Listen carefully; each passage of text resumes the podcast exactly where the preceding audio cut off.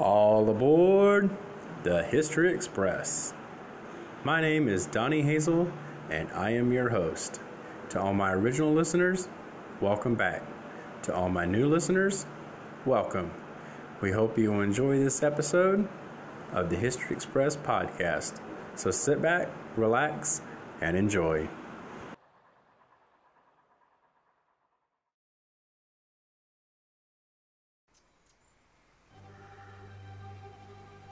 This is the story of an England that never was, radical, militarized, and truly Protestant, and of the king who tried to take us there.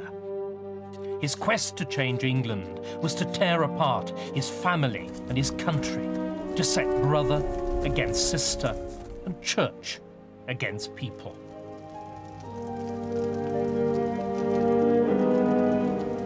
His name was Edward, and he inherited the throne when he was only nine.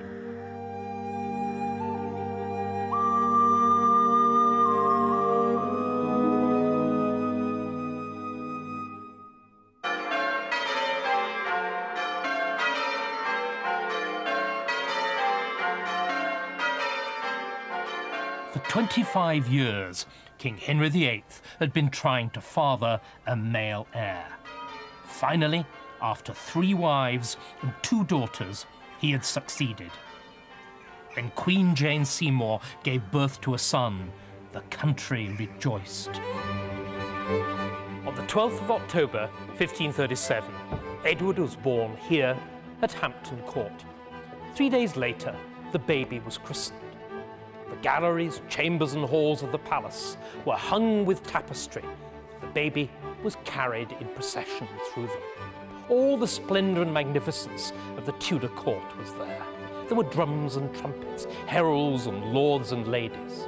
Walking after the baby, sharing in the triumph, was the midwife who had delivered him and the wet nurse who was suckling him.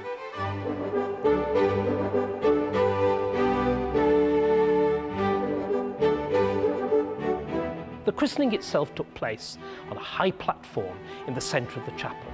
The font was of silver, lined with soft linen and filled with warmed water.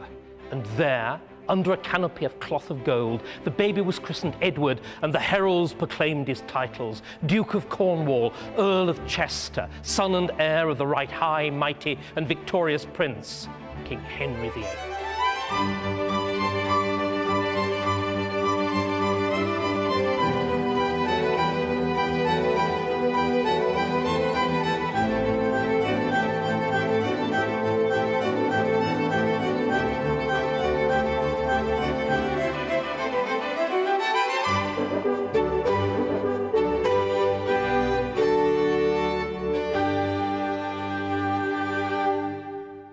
Then tragedy struck. The birth had been a long and difficult one. At first, Queen Jane seemed to recover. Then she caught puerperal fever, and within a week of the christening, she was dead. It would be easy to exaggerate the emotional impact on Edward of his mother's death at such an early age. Even when their mothers were alive, royal babies, especially boys, wouldn't normally spend much time with them. Moreover, there were many substitutes on which Edward's affections could fix. Edward's infant years were spent amongst the women, like any other Tudor boy. Accounts of the time describe Edward as both merry and pretty, a promising future king, loved and spoiled by his father on his infrequent visits, but looked after by his devoted nurses. He was moved between the various royal residences, but spent much time in a house in Hertfordshire, where for a while both his half sisters, Mary and Elizabeth, lived with him in a strange game of happy families.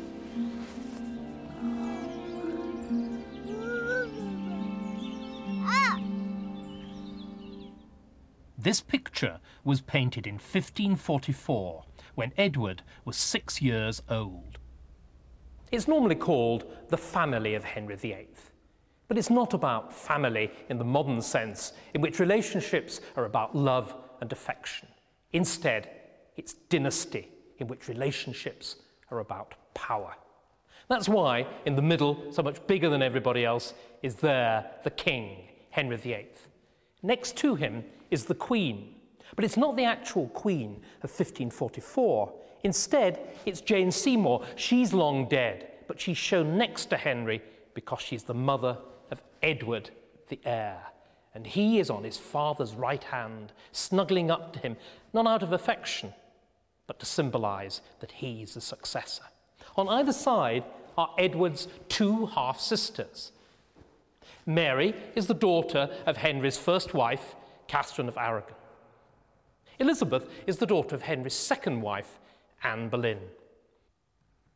Mary and Elizabeth were declared bastards when their mothers were divorced, but they appear in this picture because Henry had decided once more to include them in the succession, and to do it, moreover, by Act of Parliament. This laid down that the heir was first Edward. If he died without heirs, second Mary. And if she died without heirs, third Elizabeth. The seeds of more than a decade of trouble were sown. Remarkably, Edward has left us his own account of the turbulent years of his childhood, written as if he were a character in his own drama. The year of our Lord, 1537, was a prince born to King Harry VIII by Jane Seymour, then Queen. When he was six, Edward was brought back here to Hampton Court to begin his education, the ambition and scope of which he faithfully recorded.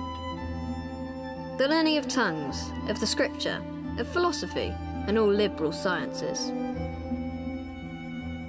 He'd already learned, of course, to read and write in English, but now the serious business of teaching him Latin got underway. His tutor was Dr. Richard Cox. Cox was an able man, but he was also arrogant and dogmatic. And it's clear that the early encounters between Cox and Edward were bruising affairs. Literally so, because Cox did not spare the birch on his princely pupil, thus overcoming his captain will, as he described it. But perhaps most importantly, Richard Cox was a Protestant, as were all of Edward's later tutors, and this was the faith which Edward himself was passionately to adopt. All across Europe, Protestantism was spreading from its original heartland in Germany. It was more than just a different form of church service. It represented a different way of seeing and experiencing the world. We still have many of Edward's schoolroom essays, which show us just how much influence his tutors' Protestantism and their hatred of the Pope had on the young prince. This, for instance, is the draft of Edward's French treatise against the papal supremacy, a subject on which Edward felt and expressed himself very strongly. So much so, indeed, that at times his tutor, Jean Belmain, feels obliged to tone his language down. As, for example, in this passage here, in which Edward describes the torments inflicted by the Pope on the faithful.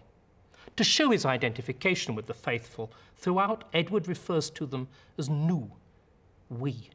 This is too much for Belmain. He crosses out the we and replaces it with they. It's more impersonal, more royal. Edward dutifully incorporates the changes into the next draft of the treatise, but I think it rather went against the grain, because in the fullness of time, Edward was to show that he was prepared to be just as radical in practice as he'd been here at first on paper.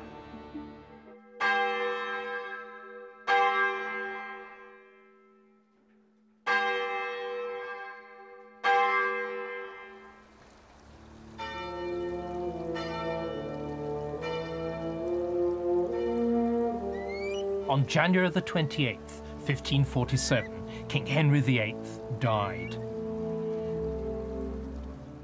When Edward and his sister Elizabeth were told, they both wept. England had lost a king and Edward had lost a father.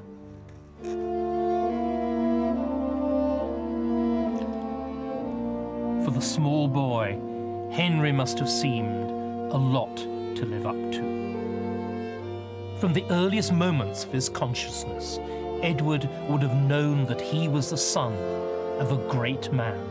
Nowadays, we don't think of Henry as Henry the Great, but that is how he was presented at the time, and certainly how he will have been presented to his son. The first portrait of Edward, painted when he was only 18 months old, has underneath it some Latin verse, the essence of which is the exhortation to Edward to try and be like your father. These words would have been dinned into him at every stage. But even as the king's goldsmith was creating a miniature crown to fit on the boy king's head, Edward's position was becoming more awkward. Henry had left explicit instructions for a council to rule collectively on his son's behalf until he was old enough to take control. But in the few days after his father's death, the arrangements unravelled as the councillors scrambled for power. One man emerged triumphant Edward's uncle, Edward Seymour, Duke of Somerset. His ambition was to cast a long shadow over Edward's reign.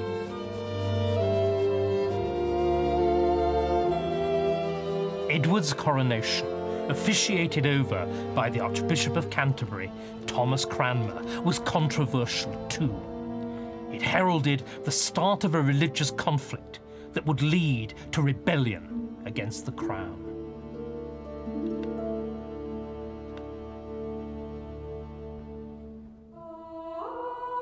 When Edward came here to Westminster Abbey to be crowned King of England, France, and Ireland, he was only nine years old. He wasn't the youngest person to be crowned king.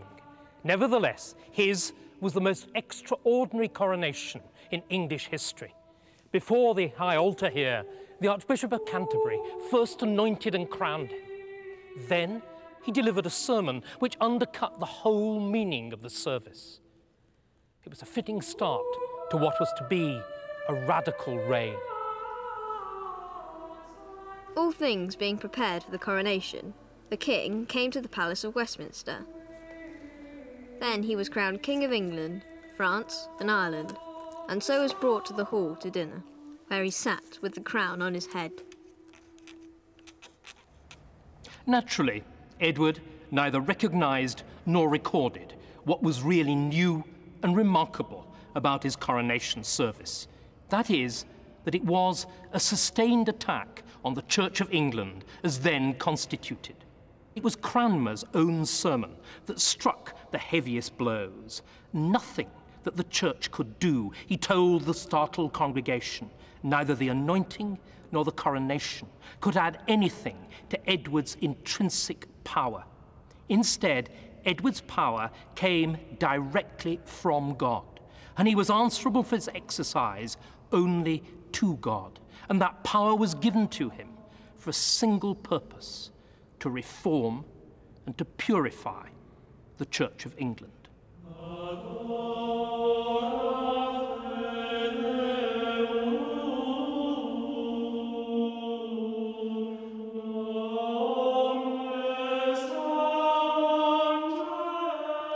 Despite the revolution of his father's reign, in which the king's authority had replaced that of the Pope, religious life in the typical English parish church had changed relatively little. There were still the old services in the old language, Latin, and everywhere there was the colour, the light, the sounds, the smells, and the imagery of the old religion. There were gaily painted pictures of saints on the woodwork, the walls, and in the stained glass of the windows.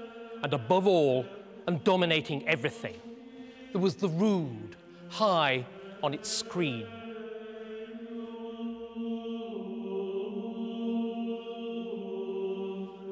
In the centre there was the image of the suffering Christ crucified. On his right hand, his grieving mother, the Virgin, and on his left, St. John, the beloved apostle.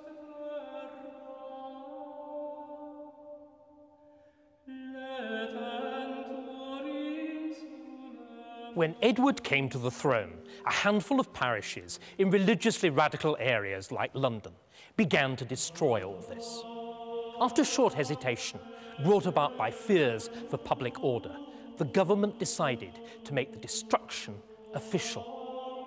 The pictures were painted over, the stained glass was smashed, the candles were extinguished, and even the rood itself, the image of the suffering Christ, was torn down, burned, and replaced by Edward's royal arms.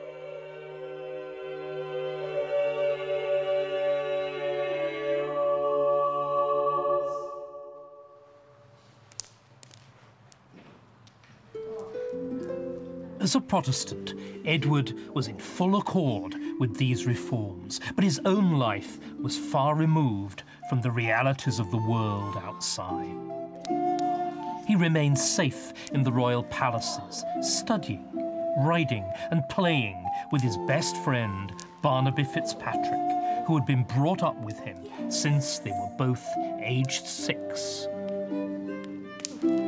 When they were apart, Edward would write to Barnaby in the warmest of terms, urging him to write more often and assuring him that Edward was the gladder, the oftener I hear from you It was to be the closest friendship of Edward's life. For the moment, Edward was only the figurehead at the centre of the court. The real power lay in the hands of his uncle, the Duke of Somerset, the man who now ruled as his Lord Protector and who kept Edward carefully under control. As the problems of government washed around them, it was Somerset who made the decisions, and often in his own interests.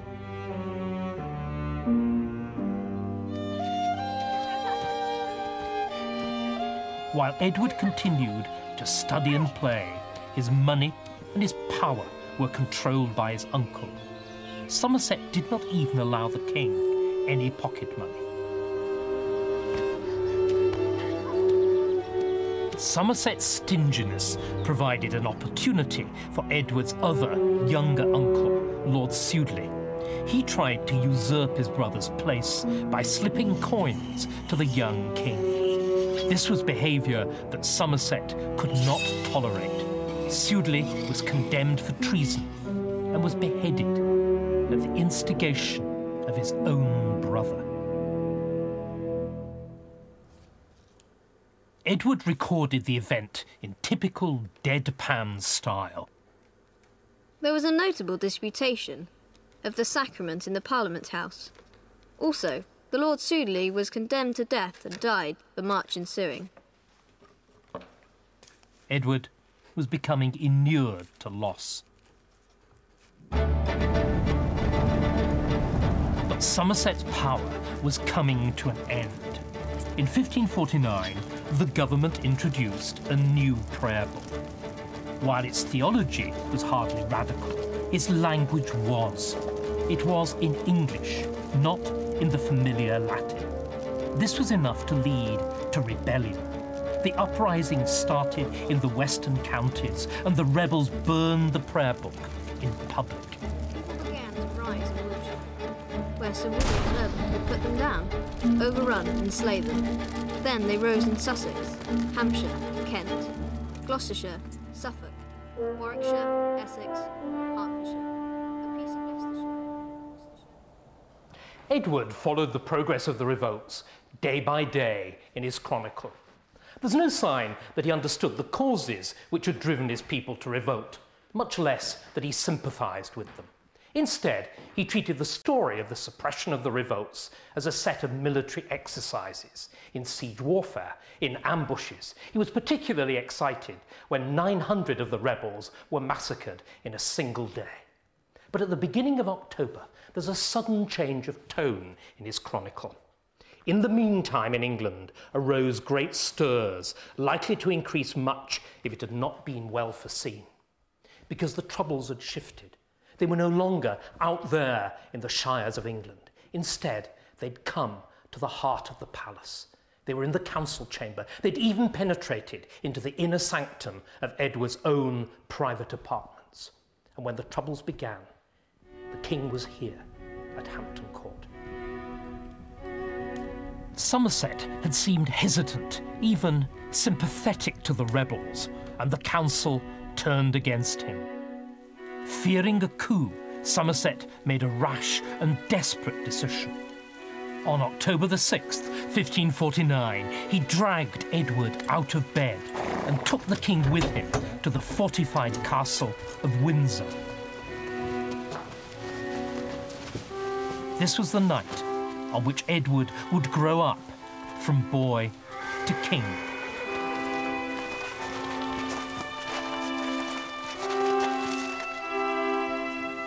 Somerset commanded the armour to be brought out of the armoury at Hampton Court and people to be raised. That night, with all the people, at nine or ten o'clock at night, I went to Windsor, and there was watch and ward kept every night. Somerset hoped that his position would be unassailable now that he had Edward secure inside the massive walls of the keep at Windsor Castle. For centuries, Windsor had been a stronghold of the English kings, and it was still well maintained against possible attack. But Somerset had completely underestimated Edward himself. The young king was outraged by his uncle's actions, and he soon made it clear that he was very unhappy. He exaggerated the symptoms of the cold that he'd caught on the night ride from Hampton Court, and he complained vociferously about the quality of his accommodation. It was damp, there were no galleries or gardens to walk in. With any other 12 year old, it would have been a bad case of the sulks.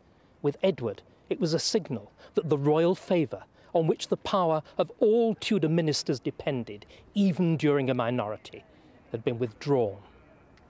Faced with Edward's hostility and the armed strength of the other councillors, Somerset lost his nerve and surrendered. While Edward returned to Hampton Court, Somerset was taken to the Tower. There he was interrogated and confessed to 29 charges of treason. Two years later, he would be dead, a fate which Edward regarded with equanimity. Somerset had his head cut off upon Tower Hill between 8 and 9 o'clock in the morning. Why had Edward turned so decisively against his uncle? In his chronicle, he carefully notes down the official charges faults, ambition, vainglory, entering into rash wars, enriching himself of my treasure, following his own opinion, and doing all by his own authority. For Edward, this last was the real nub of the matter. He was already profoundly irritated with Somerset for continuing to treat him as a child, but dragging him to Windsor was the last straw. I am a prisoner, the king said. No Tudor would ever put up with that.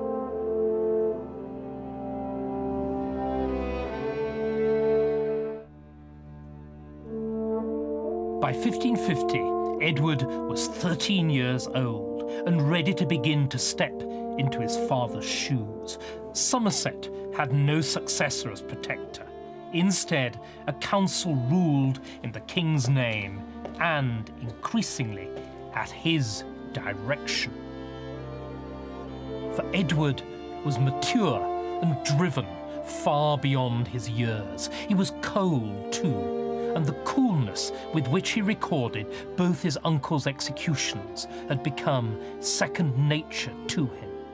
For a king he knew was not there for sentiment, but as the direct agent of God's purpose. But as Edward reached out for this God given, God driven kingship, the force of his convictions led him into confrontation with his elder half sister, Mary.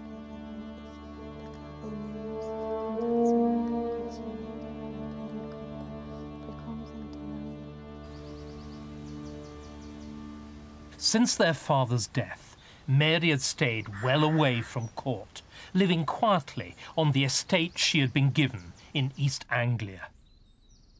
She was now in her thirties, unmarried and frequently ill, but she could not be ignored, since, as heir to the throne, she was a powerful figurehead for any opposition. And what divided Edward and Mary was religion. In particular, the prayer book of 1549, which Edward had so warmly endorsed. The people of the western counties had already risen in revolt against the religious changes imposed by the prayer book. Was Edward's own sister about to do the same? Mary was a devout Catholic who refused to give up saying her beloved Latin prayers and rituals, even though they were now illegal. Edward objected to her behaviour on religious grounds, but also for more pragmatic reasons. If Mary were allowed to continue practicing her faith, she would act as a focus for further resistance and rebellion. The struggle between Edward and Mary commenced in the spring of 1550, and it was Mary's side who made the first move. Her powerful cousin, the Emperor Charles V, sent ambassadors to London to ask Edward and the Privy Council if she could be exempted from the new legislation. Ideally, she will be given permission, formally and by letters patent, to continue to hear the Mass, both for her and also for the members of her household. The council listened to the demand courteously, but Edward's own mind was closed. April 1550. The Emperor's ambassador desired leave by letters patent that my Lady Mary might have leave to say Mass. It was denied him. The Chronicle shows just how central the young king was to his own government. It's what he saw, what he heard, what he himself actually discovered. It's often the very best account of the political events of the reign. But sadly, the Chronicle is not a confidential diary, and it tells us very little of Edward's private thoughts. Instead, he's very matter of fact. He was writing to record what he thought was important the political events, the battles, the details of debts and trade, not to hold up an emotional mirror to himself. What does come across very clearly, however, is the strength of Edward's feelings about his sister's persistent Catholicism and the strength of his support for a full blooded Protestant reform of the Church. The Chronicle is full of details about such reforms the removal of altars, the abolition of saints' days, the destruction of idolatrous images. The Bishop of London's injunctions, touch plucking down a super altar, sent to every bishop to pluck down the altars, altars and such like ceremonies and abuses.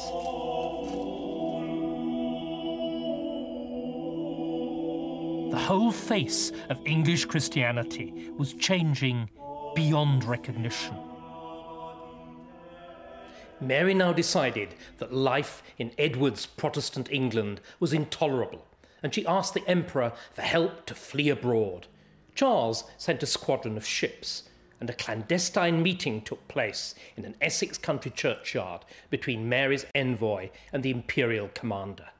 Edward was outraged at his sister's defiance and disloyalty, and he followed eagerly the English countermeasures. Troops were sent to cut Mary off by land, and ships to intercept the imperial fleet but it was as much Mary's own hesitations as the actions of the English that led her to abandon the scheme. Brother and sister would now have to fight it out at home.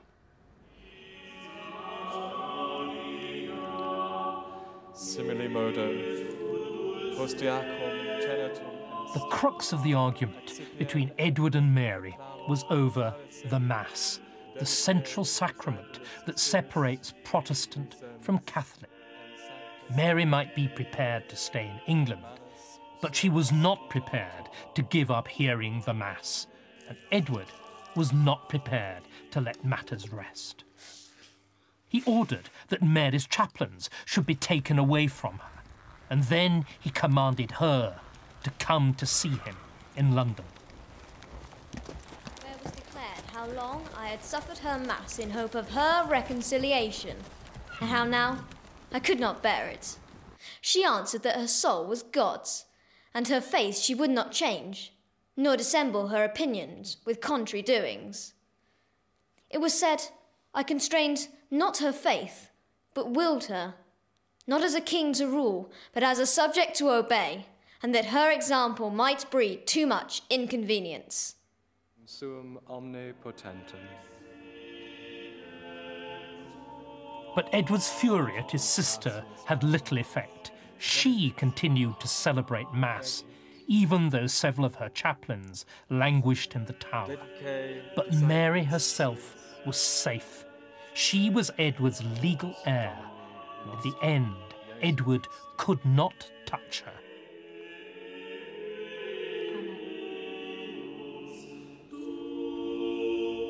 Eighteen months later came Edward's most decisive move towards a truly Protestant England. This is the prayer book of 1552, written and compiled by Edward's mentor, Thomas Cranmer, Archbishop of Canterbury. At Edward's coronation, the Archbishop had told the young king that he was to be a second Josiah, whose duty it was to bring a reformed Protestant faith to England and to abolish idolatry and Catholicism. This, the second prayer book, is the greatest single step to the achievement of that goal of a Protestant England. Gone were the halfway houses, the compromises, and the fudges of the prayer book of 1549. In the text of the communion service, for instance, in 1549, there are two crosses. These represent the making of the cross by the priest, and it allowed the people to believe that the old Catholic miracle of transforming the bread and the wine into the actual body and blood of Christ was still taking place. In 1552, those crosses have gone. There's no question of the Catholic sacrifice. Instead, there is the pure, unadulterated Word of God. Take and eat this in remembrance that Christ died for thee, and feed on him in thy heart by faith, with thanksgiving. A whole world of Catholic religiosity is dead, and between the covers of this book, a new Protestant England, Edward's England, is born.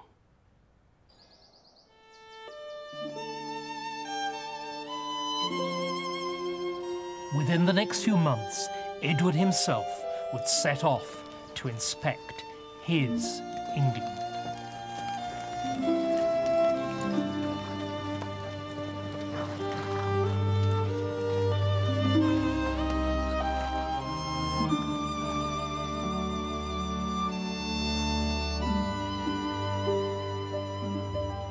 At 14, Edward might be a king, but he was still a boy. He loved games and competition, and he loved to win, recording the details of victories and defeats faithfully in his chronicle. I lost the challenge of shooting at rounds and won at Rovers.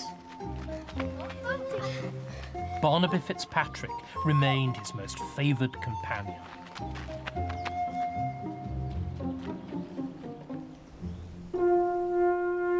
Above all, he enjoyed hunting. When Barnaby went abroad to France, Edward wrote him some telling, if rather pompous, advice. For women, as for forth you may avoid their company. You may sometimes dance, but apply yourself to riding, hunting, such honest games.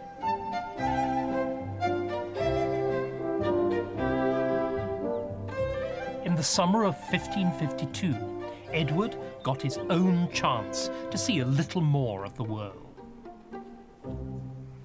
This is the ancient highway between Salisbury and Wilton. Almost certainly, Edward and his party would have ridden along this road on the summer progress of 1552. The progress was when the king and court abandoned the heat, stench, and disease of summertime London for the country.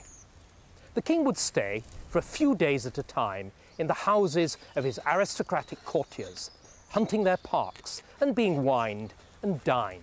But for Edward, It was his first real opportunity to see and to be seen.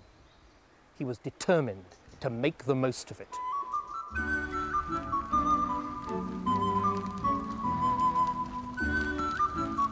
When Edward set off on his progress, he was accompanied by nearly 4,000 men, all mounted. Within days, most of them were sent back to London because there were far too many to feed. Edward rode on with a more intimate group.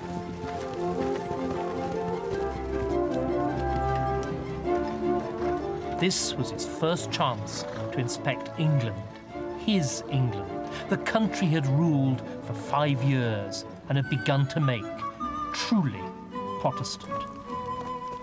It was also a chance to think on his and his country's future and their past.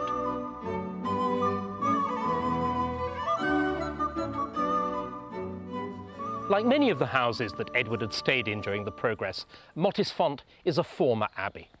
Twenty years before, Edward's father, Henry VIII, had dissolved the monasteries and confiscated their land and buildings. The land had been sold off to aristocratic families who'd often converted the buildings into fine, stately homes, as here. And behind me, you can actually see bits of the Gothic arches of the former abbey roughly incorporated into the masonry of the present house. The site was so common that Edward probably never even noticed it and if he did, he would have thought simply, good riddance to bad papist rubbish. And in any case, he had other things on his mind. Among them was that most central of all subjects money. Edward was accompanied by the Privy Council and the royal cash reserves, which were carried in a couple of coffers or chests and the chests weren't very big because the incompetence and corruption of Edward's council had nearly destroyed the royal finances. Edward, who, like all the Tudors, was interested in money, was distressed at this near bankruptcy. He worried about it. He tried to work out what to do, how to rescue the position. Edward was directly involved in the management of money during the progress because poverty had reduced his government to the meanest kind of penny pinching. Just before they'd left London, for example, his former stepmother, Anne of Cleves, had been told that she couldn't have her allowance paid. Edward had a very powerful sense of honour, so it was humiliating for him to be so poor, especially when his father had been so rich. Indeed, one of the purposes of the progress from Edward's point of view was that it gave him a chance to show that he could live up to, even improve upon, his father's legacy. The beginning of August, the royal party came down to the south coast at Portsmouth. Henry VIII had turned this whole area, the Isle of Wight, the great Arc of the Solent, into a huge naval military complex of dockyards and fortifications.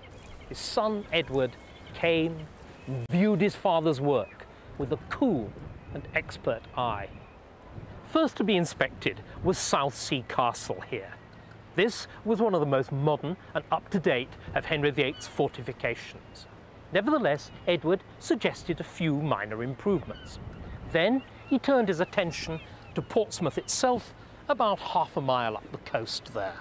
He enthused about the harbour, superb, a mile long, and able to take the greatest ships in Christendom. He was less enthusiastic, though, about the two forts which protected the Camber, the narrow entrance to the harbour. These were ill built, old fashioned, and wrongly sited. He ordered them to be reconstructed forthwith. What Edward had seen at this stage of the progress gave him confidence, confidence to set the agenda literally. Because when he got back to London and drew up an action list for his government, item number one was the fortification of Portsmouth. And Edward's to do list was becoming extensive. He'd already drawn up detailed plans for the creation of an English textile market to rival that of Antwerp as well as writing a long treatise on the further reform of the church. Soon he would devise a scheme to make the Privy Council more efficient. Edward was a great moderniser. He believed in planning, central control, and efficiency. But the progress also shows that he was quite capable of pleasure. He'd written a kind of report on the progress to his friend Barnaby Fitzpatrick, who was on secondment to the armies of the French king Henry II. In its own quiet way, the letter is one of the most revealing documents about Edward's character. It shows above all that he was capable of enjoying himself. He'd enjoyed the hunting, the fine food, the handsome houses that he'd stayed in, and above all, the beautiful English countryside through which he'd passed. Indeed, there's more than a note of Little Englander complacency and isolationism about this letter. Edward had seen his England, and he'd seen that it was good. Moreover, unlike the French king, he told Barnaby he wasn't interested in laying waste the territories of his friends and neighbours. He was only concerned to fortify and to defend his own, this England.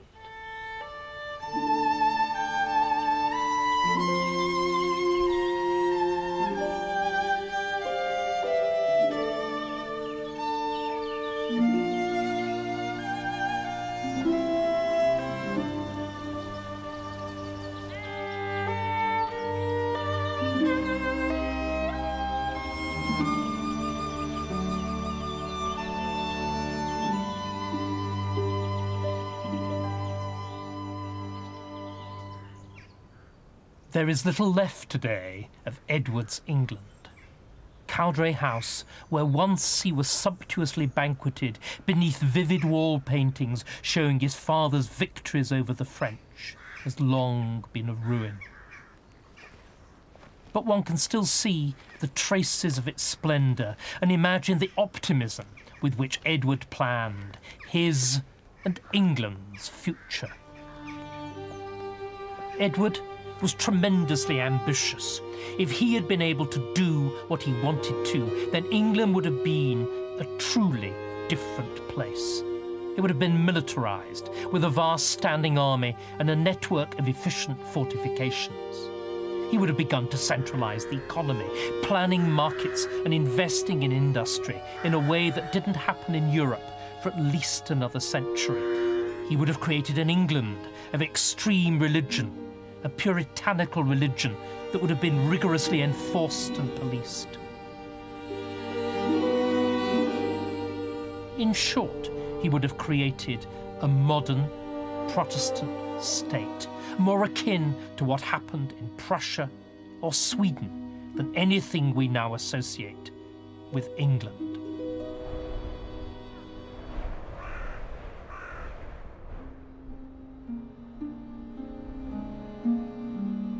None of this was to be. Edward returned to London from the progress, fit and well. But in February, he started to cough. And by March, he looked very weak and thin. By April, he was vomiting blood and black and greenish matter. He had what doctors would now diagnose as a suppurating pulmonary infection. Then they called it a consumption, and they could do nothing about it. The fate of Protestant England was slipping out of Edward's grasp. Edward knew that he was dangerously ill, perhaps even that he was dying so his thoughts naturally turned to the succession. By law, that is, by his father's will, sanctioned by Act of Parliament, his successors were first his half sister Mary, and second his other half sister Elizabeth. But Mary was Catholic. If she were to succeed, it would undo everything, the whole Protestant achievement of Edward's reign. So Mary had to go.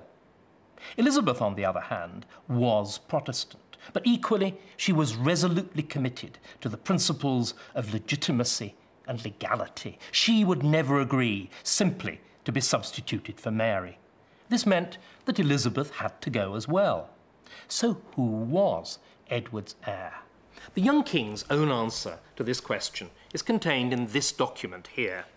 It's got the rather Adrian Mole like title of My Device for the Succession, and it's written in the unformed hand of a 15 year old boy. But the mind behind it is entirely adult and mature. If Edward's half sisters, Mary and Elizabeth, were to be excluded from the succession, then the obvious heirs were the descendants of his Aunt Mary.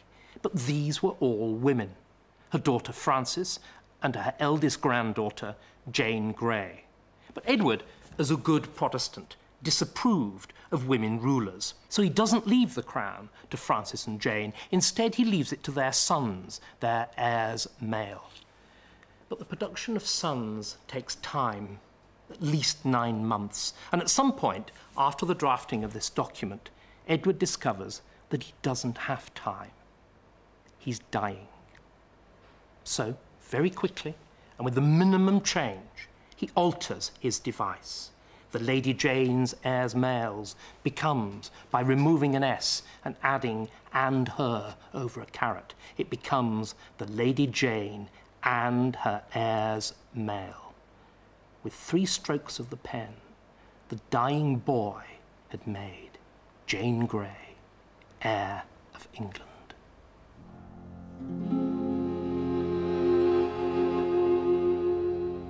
In the last days of his life, Edward himself bullied and cajoled members of the Privy Council into endorsing his will.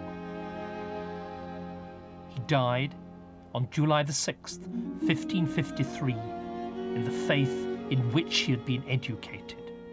His last words were a prayer in English of his own devising. Edward's death was kept secret even from his sisters. There were no last farewells, for nothing must get in the way of his scheme to save Protestant England but it was all to be in vain.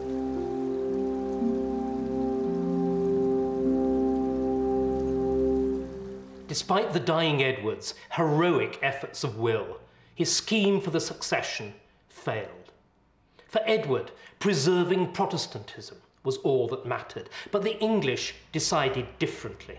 They wanted a real Tudor as the next monarch, and for that, they were prepared for anything even for Edward's worst nightmare, a return to Catholic England.